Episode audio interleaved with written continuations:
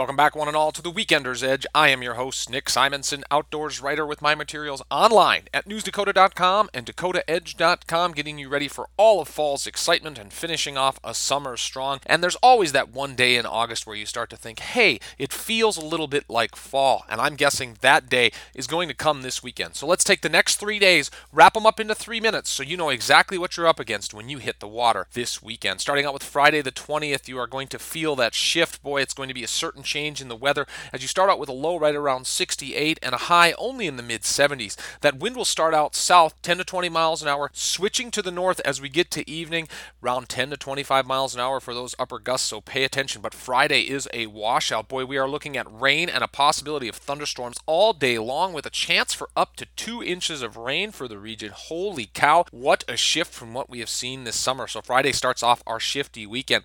We look towards Saturday the 21st. You will see a slight improvement as that rain fades out. Winds will be north in the morning when you wake up, right around 20 to 30 miles an hour with a low in the upper 50s, but a high only getting into the upper 60s. As that rain chance fades, you will feel those post frontal conditions come in and that wind will calm by evening, but for the most part, it will be northerly throughout the day. Less of a chance of thunder as we fade those rain chances out. Coming up on Sunday, the 22nd, this is our full moon day and our pick of the weekend, especially early on in the morning.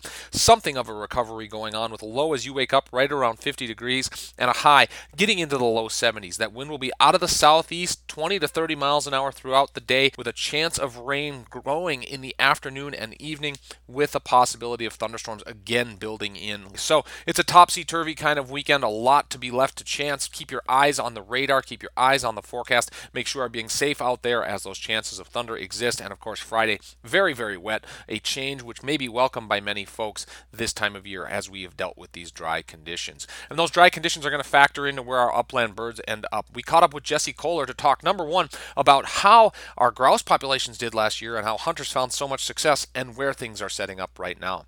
Yeah, it's pretty significant, but we were coming from almost record low harvest and hunter participation the last few years following the drought in 2017. Our population for sharptail really bottomed out. And then last year and the year before, people were finding a lot more sharptail grouse, especially in the east and central part of the state. We looked at the midpoint of our roadside survey and we were down in pretty much every number. Our sharptail, especially birds per mile being seen, the broods per mile, and the chicks per adult. When we do see broods, all those numbers were down. That was Jesse Kolar, Upland Game Management Supervisor with the North Dakota Game and Fish Department, sharing his insight on sharp-tailed grouse. That wraps up the show for this weekend, folks. Have a safe and enjoyable one. For the Weekender's Edge, I'm Nick Simonson. Good fishing to ya.